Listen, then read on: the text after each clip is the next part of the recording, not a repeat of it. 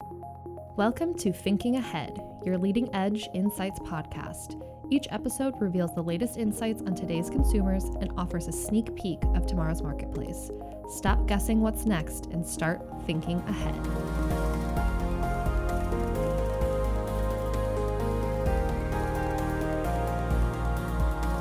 Hello, everyone, and welcome to another episode of Thinking Ahead, a GFK Insights podcast. You know the drill. This is Hannah Leiter, your host, and I hope that you are having a good day or night whenever you are listening to this episode. For today, we are taking a journey, a products journey. Have you ever wondered how that new flavor of your favorite snack made it on the shelf, or how that new fancy gadget made its way into your cart and then into your home? Well, today it's time to break it down from sparked idea to development to testing to launch. Now, many of you listening may be in the middle of a new product development or you're trying to figure out if a new idea is worth the investment. Well, listen closely. Joining me today is Neil Heffernan. He is the Executive Vice President at GFK, and Jeremy Anderson, who is the founder of 50 Gazelles, a company that develops those innovative ideas I was just mentioning and then commercializes them. They are here to dig into the details and help us understand what's behind a product launch and how to make it successful. Welcome to you both. Great. Thanks, Hannah. Now, I just gave a very, very brief introdu- introduction for both of you. Could you give us a little more information about your roles specifically and why you're on the podcast together today? Uh, yeah, this is, I'll, I'll start. This is uh, Neil. Um, I head up uh, our in market testing practice at GFK. And uh, one of the things that uh, the way Jeremy and I ultimately actually connected was uh, when we were both independently working with a client uh, on a new product test. Um, the client uh, actually had hired Jeremy and his firm, 50 Gazelles, to help on the commercialization of their product idea. And at the same time, uh, they had reached out to GFK to help on the in market transactional test to measure the success of the new product. And um, after that test, though, uh, you know, Jeremy and I uh, had gotten introduced to each other as part of that test, but then we realized our two companies actually had a lot of synergies. And uh, from there, we actually have formed a strategic partnership, um, actually, but at the end of last year, to help uh, our clients mutually develop new products faster uh, and ultimately cheaper and with less risk by taking uh, the strengths that Jeremy's firm has and the strengths that GFK have to help our clients find successful new products that will actually um, you know stick in the market for many many years to come. Yeah, like all great partnerships, uh, the 50 Gazelles and GFK partnership really I think takes one and one and makes it three. Um, GFK, GFK does such a great job on the testing side, and 50 Gazelles we commercialize products quickly and that's a pretty potent mix for delivering the fast iterative innovation that that our clients are certainly looking for. Right. So speaking of innovation as you just mentioned how important is it truly to the growth of a brand or a company? Yeah it's extremely important um, especially in the fmcg industry which is really the, the industry that we support. Um, last year I, I saw a study that pricewaterhousecoopers did and uh, they went out and interviewed all the top CEOs of, of the CPG companies. So it's the likes of P&G, Coke, Nestle, Kellogg's. Um, and they asked them how important innovation was. And, and virtually every one of them, it was like 97% had said that innovation was a key pillar in their strategic plan to drive growth for the company. And uh, that's not a surprise. Um, you know, I've been doing this type of work in the industry for 25 years and uh, you know, when I started uh, back in the early '90s, this was a top priority for these same companies. And I think you know, another 25 years from now, innovation is always going to be a key pillar uh, in their in their growth strategy because it has to be for them. Yeah, innovation, new products, new businesses. It really is the lifeblood of a, a company these days, uh, particularly in today's world. The competition is just ferocious. There's no no easy days, no easy years, and um, you got to be innovating if you want to grow. Now, innovation doesn't necessarily mean that a change has to be massive uh, in order to create growth.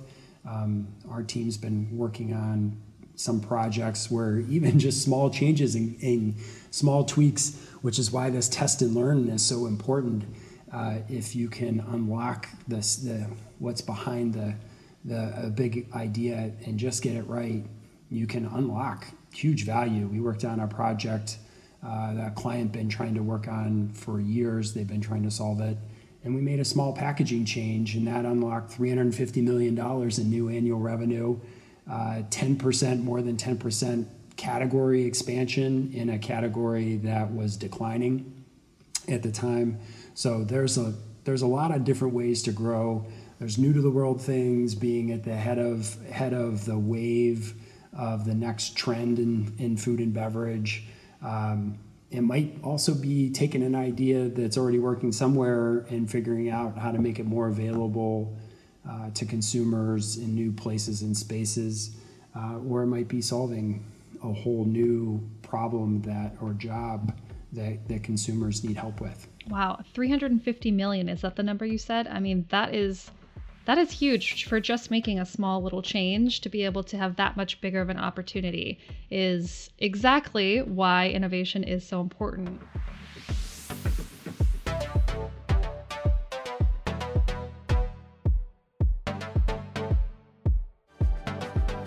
So, I told everybody we're going on a journey. So, of course, we have to start from the beginning, and that is when you have just that initial idea. So, how do you take that and start making that new product into a material product? Uh, Hannah, I'm going to assume from your question that you've already got the idea. Um, sometimes uh, coming up with the idea is is the hardest part. Um, you got to come up with an idea that's relevant to consumers, um, and that in and of itself is a big job. Uh, is there a big opportunity here? Will it move the needle for the business? Is it really relevant to consumers? Uh, is it an idea that leads to other things? Can it be a platform to launch other innovations, or is it a orphan, a one and done? And a lot of work goes into creating, shaping, and validating those ideas. From your question, I'm going to assume that we we've already done all of that work and that we have the idea, and now we need to make it real. And for us, uh, I think we think of those each of those ideas as a little bit of a puzzle. Um, generally, you have some of the pieces of the puzzle and you're missing others. And that's a place where we really specialize in innovation at 50 Gazelles, um, is where a company's got some of the pieces, and they're, but they don't have all of them. Um, some companies won't launch an idea if they don't have all the pieces. Uh, in other cases, it's really our job uh, to put them all put all those things together. They're more agile and they're open to figuring out how do we how do we build this puzzle together with other people. For example, a company might have a great brand. Uh, that brand might live today in the center of the store, uh, but the company doesn't really have the capabilities to take that brand and sell products on the fresh perimeter where a lot of consumers are shopping today. Um, and yet they they know that their brand likely works in that space, but they don't really have the sales. They really don't have the uh, manufacturing and packaging and sales and distribution expertise to get to that fresh perimeter. Um, and so part of our job is helping them figure out how to get those capabilities in the short term uh, to be able to put together a test, to be able to get the idea into market, to be able to see if it can work. Do, does their brand actually hunt in that space? Um, that's often a, one of the big challenges that we're we're trying to solve for, is pulling all of those pieces together. Yeah, that is definitely a lot. So, where is usually the best place to start, or does it change in what puzzle pieces that you have, as you just said? Exactly. It, it typically starts at trying to figure out what are the puzzle pieces you have and what are the puzzle pieces that you're missing. Um, do you have a brand? Um, where will your product live in store? Uh, what are the dynamics of that category? Um, will it compete well there? Do you have cap- cap- the capabilities uh, to sell in and sustain the business and deliver products in that category? Um, Or is that a gap? Is that something that we need to go out into the marketplace and find a partner to help solve for? Who's going to make the product? Who's going to pack it up uh, in this uh, consumer packaged goods world? And uh, all the way, all of course, all along the way, we got to make sure that these products are safe and legal and well represent the brand. What's the usual timeline for all of this to happen? Are we talking about weeks, months, years? That's such a great question. I think uh, we're working on projects where we're putting things in market in, in three to four months.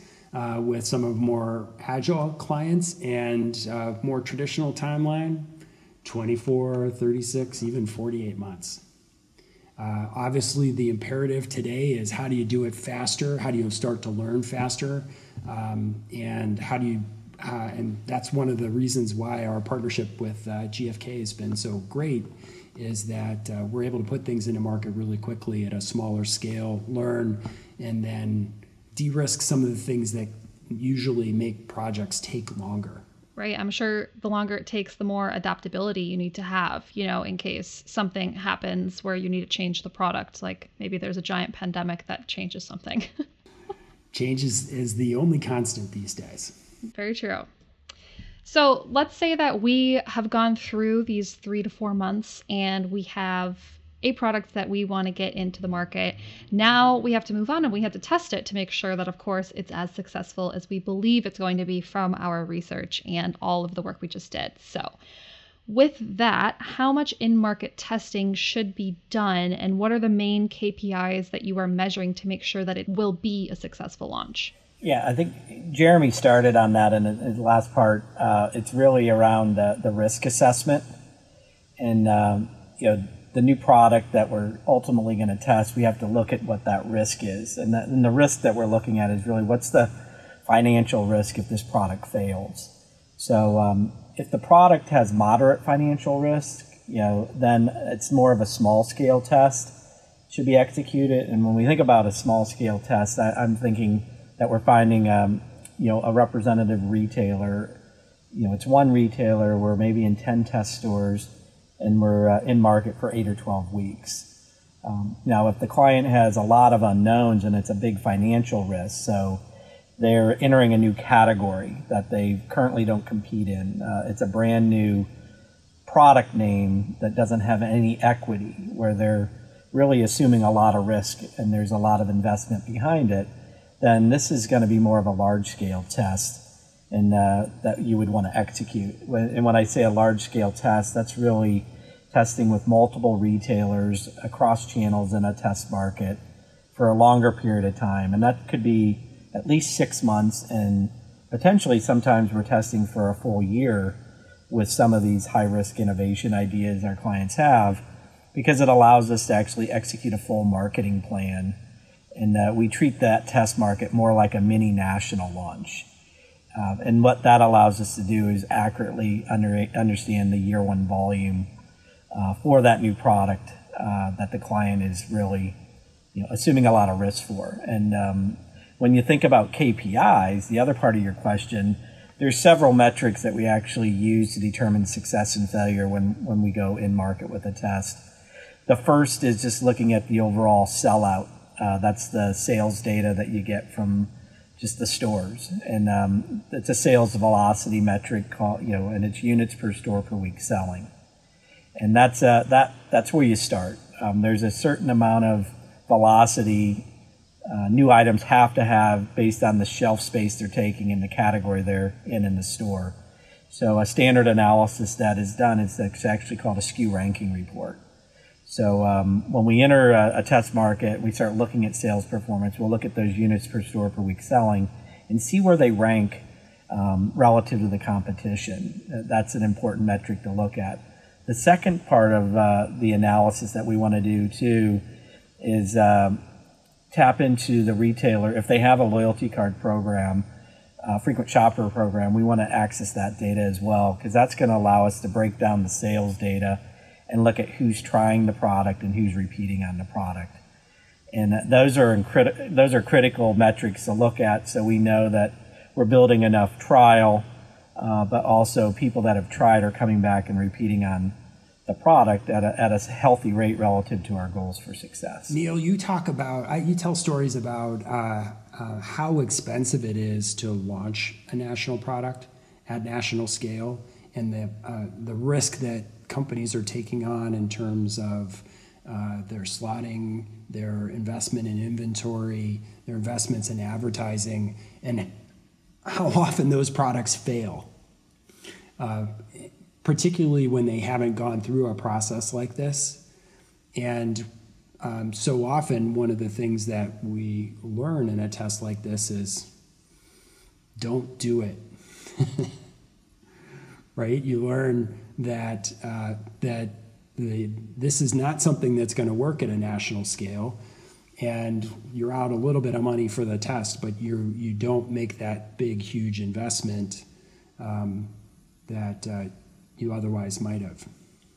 Yeah, exactly. Yeah, uh, and that's part of and that's part of the risk management, right? That's what we're trying to do with our client partners is to is to make sure that we we we fail on a small scale, not on the national scale.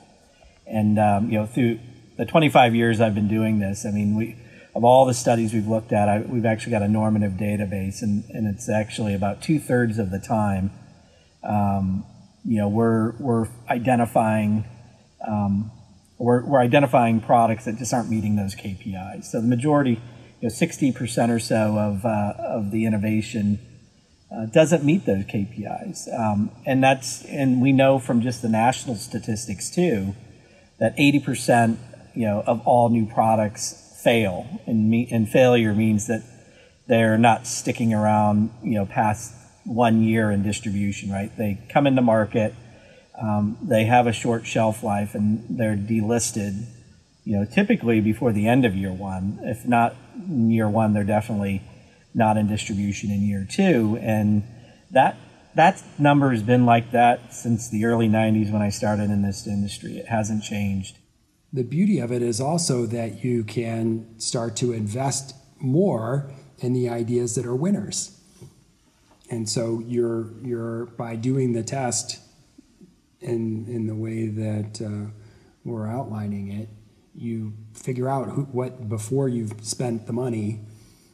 What, who are the winners and who are the losers, and then it really allows you to put your shoulder into the winners and make sure that they sustain their success in the marketplace. When we're not involved, there's a lot of kind of do-it-yourself um, testing that goes on, and uh, the test design is flawed from the get-go, and a lot of that's due to them, you know, choosing a retailer that they're friendly with, and it might not be really the, a representative retailer for them to do the research, or you know, the the sales team, you know, partners with the retailer, and they only put it in a couple stores for you know four weeks, and that's really not a sufficient test design. You know, so those are some of the pitfalls of kind of clients that say, "Well, I tested it." Well, you, you tested it, but you really didn't test it properly, and you know the action that you can get out of those results are potentially misleading and could lead you down the wrong, wrong uh, lead you down the wrong path.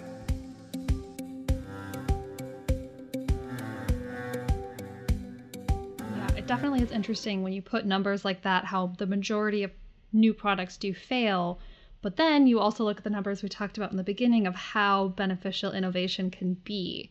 So it it's interesting that you really do have to do a lot of trial and error, but you know, clearly it is worth it because you'd rather fail at that small scale maybe a few times and then succeed at a very large scale once. Well, more than once hopefully, but yeah. So can you give some examples of what some of these red flags might be that indicate that stop, don't do it, this isn't the right product? When we do that SKU ranking report, um, if our new items are not in the top 50% of the category items that are selling, um, you know that's that's a, a, red flag. That's an unsuccessful launch. Retailers aren't going to take create new space for uh, products that aren't going to you know really be in the top 50% and ideally in the top third. You know, they, they want something that's going to be really new to the category that is going to drive interest to their category buyers. Um, the other thing that we look at too is, um, you know, like we talked about the trial and repeat numbers. Um, you know, if the velocity looks really strong but it drops off um, in the back half of the test, that actually will, will show that um, we've got a repeat issue.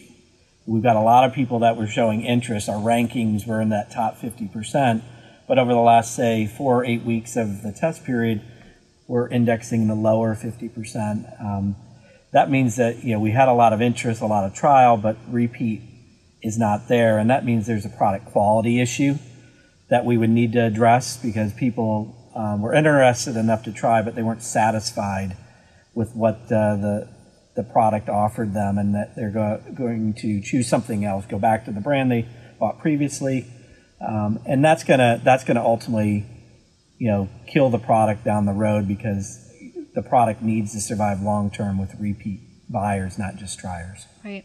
How often does a product come back for changes during the testing phase? Oh, Hannah, you're talking about the holy grail here. How quickly can we learn? How quickly can we iterate and get a better product in the market? And there's uh, really a tension at the heart of your question. On one hand, we want to know will consumers part with their hard earned dollars and buy something? Not just say it, but will they actually do it? Will they actually spend their money on it? And on the other hand, we've got to create and produce product that is safe and reliable in the marketplace, that it's going to be legal. And food and beverage, highly regulated markets, oh, there's always risk with food safety. so we got to balance those two tensions. And one of the things that we've been able to do, uh, 50 Gazelles and, and GFK, is work at trying to get that balance those tensions and get that process shorter and shorter and shorter so that we can get product into market find out whether people are willing to part with their daughters, and then that repeat that process uh, before and figure out that magic for a product before launching at national scale and putting all of those uh, putting on that huge risk at that level. Yeah, and I think it, just the iteration process, what I've seen too, um, you know, is a lot of companies actually um, don't take the time to to try to fine tune the changes. Most of the companies are being pushed to find the next big idea, um, and uh, they tend to scrap the idea and move on to the next um, because they're they're they're being pushed to find that home run, right? Um, you know, and what Jeremy and I are trying to do is to, to develop these experiments where we can identify the issues, fine tune them, and fix them and it's adoption process that takes some time with clients to get in to develop that type of uh, discipline in their launch process. But it's definitely a a challenge that clients face all the time. So now let's say I know we just skirted over quickly, but we're going to pretend that during that whole time we were just talking, we actually tested a product and it was a success. So we have a product it looked like it was testing great. It's going to be a good launch. What's next? What do we do now that we have the product and we go into, you know, that national scale from the small one we were just working in? It's a great question, Hannah. And typically, when we're when we're working on a market test, we're parallel pathing with a national launch. We're thinking of the of the test market as as a series of small bets with the assumption that we're headed in the right direction and that we're going to pass our test with flying colors so that we can move very quickly into a national launch. We're holding back the big investments until we get those test results, uh, but uh, we're always moving forward. And the reason we're doing this is because not because we want to get great test results. The reason we're doing this is because we think we want to launch a product nationally and it's going to really move the needle for the business. President uh, Ronald Reagan used to throw his golf clubs and talk about throwing his golf clubs in the direction he's walking. We're we're definitely testing in the direction we're we're going. National launch. I love that that comparison. So Jeremy, what elements of one successful product that you may develop with one company, what insights do you get from that and is it involved in when you start to develop or test that new product with that same company? Hannah, I think it, for us, it's probably less about the product that we're learning about um, in terms of carrying it on to the next project uh, with a client. It's usually about the mindset of Uh, how do we do this agile uh, product development, product commercialization, quick learning, and iterative process? Uh, and it's about the systems. How do we maneuver and make sure that we can get these products into market uh, in a safe and legal way uh, that everybody feels comfortable and confident in, and do it quickly? And, and, those are the lessons generally that we're carrying forward from one project to another. When we when our process is implemented and it we show the success of it with one with one brand in a category for a big manufacturer, uh, we see a lot of other um, product, you know, other categories and other brand teams actually start following suit. So it actually starts expanding, and that best practice actually gets implemented across the organization. So you you know, it's definitely we see that being more of a discipline. You know, we show our success with a couple of uh, early tests with a with a category or a couple brands, and other brands will follow suit with those organizations.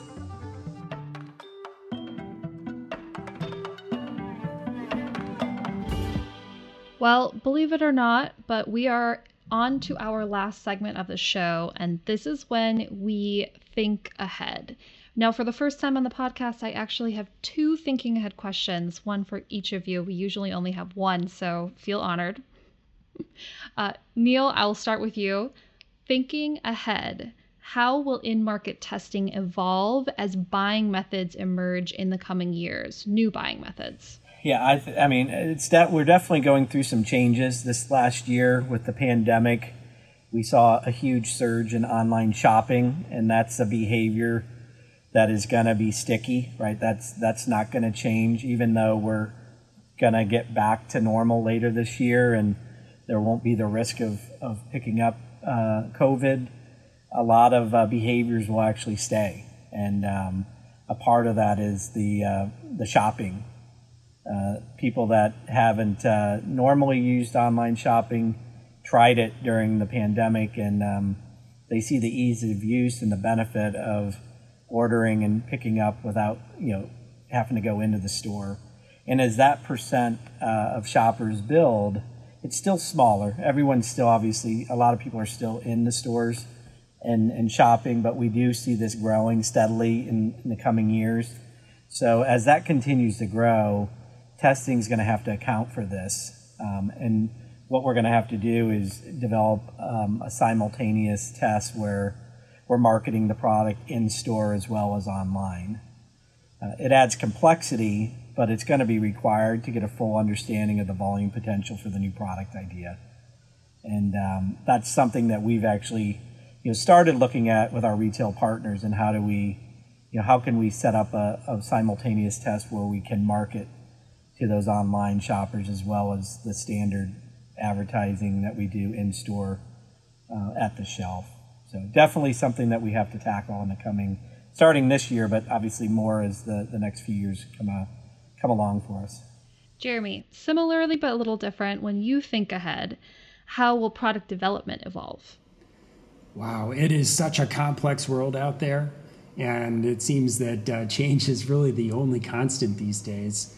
Um, it certainly feels like we're moving from a world uh, where certainty and scale uh, dictated who the winners would be uh, towards one where uh, uh, speed and being able to address and handle ambiguity and figure your way out through uh, this ambiguous changing world that we live in that that's where the winners will be found is is in in that agile uh, um, ability to act quickly and I think it's all going to be about placing small bets in the direction you're heading and then figuring out your way as you go. Yeah, I mean, I think it's safe to say your guys' jobs or current professions are safe in the future because there's going to be a lot of innovation to come.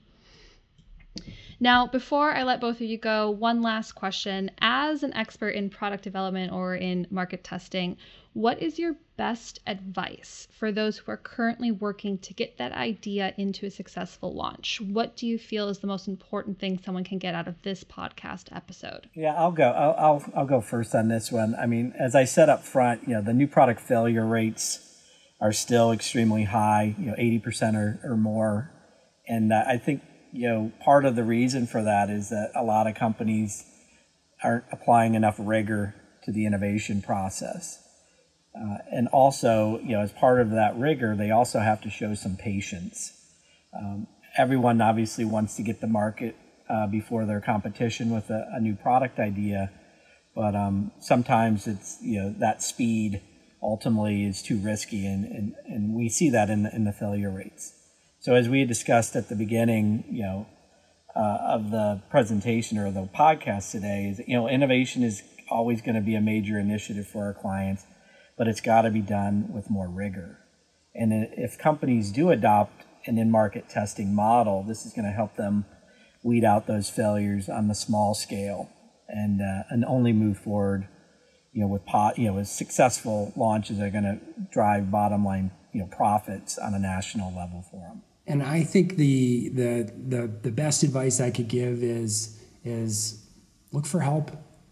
Look for people who are already being successful. Get to know them. Talk to them. Build relationships with them. Um, uh, we've been so successful because of knowing people like Neil and GFK. We've been successful because we are open to getting to know people who are already doing things well and the future is going to be built by um, those kinds of partnerships, relationships, some of them fast, some of them temporary, some of them long standing and permanent, uh, always based in mutuality. Uh, but in today's world, you can't know everything. You can't do everything. You can't capture all the value.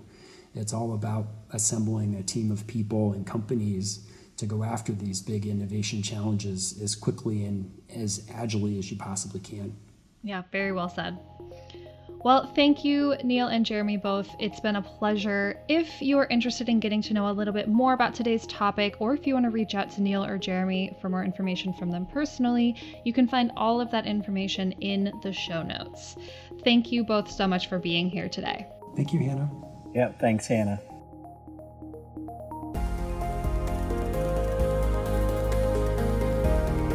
Thank you for listening to this week's episode of Thinking Ahead.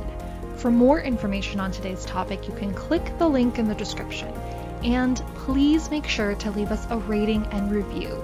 Let us know what you like about the show. And of course, if you haven't done so already, hit that subscribe button to keep up to date on the latest insights.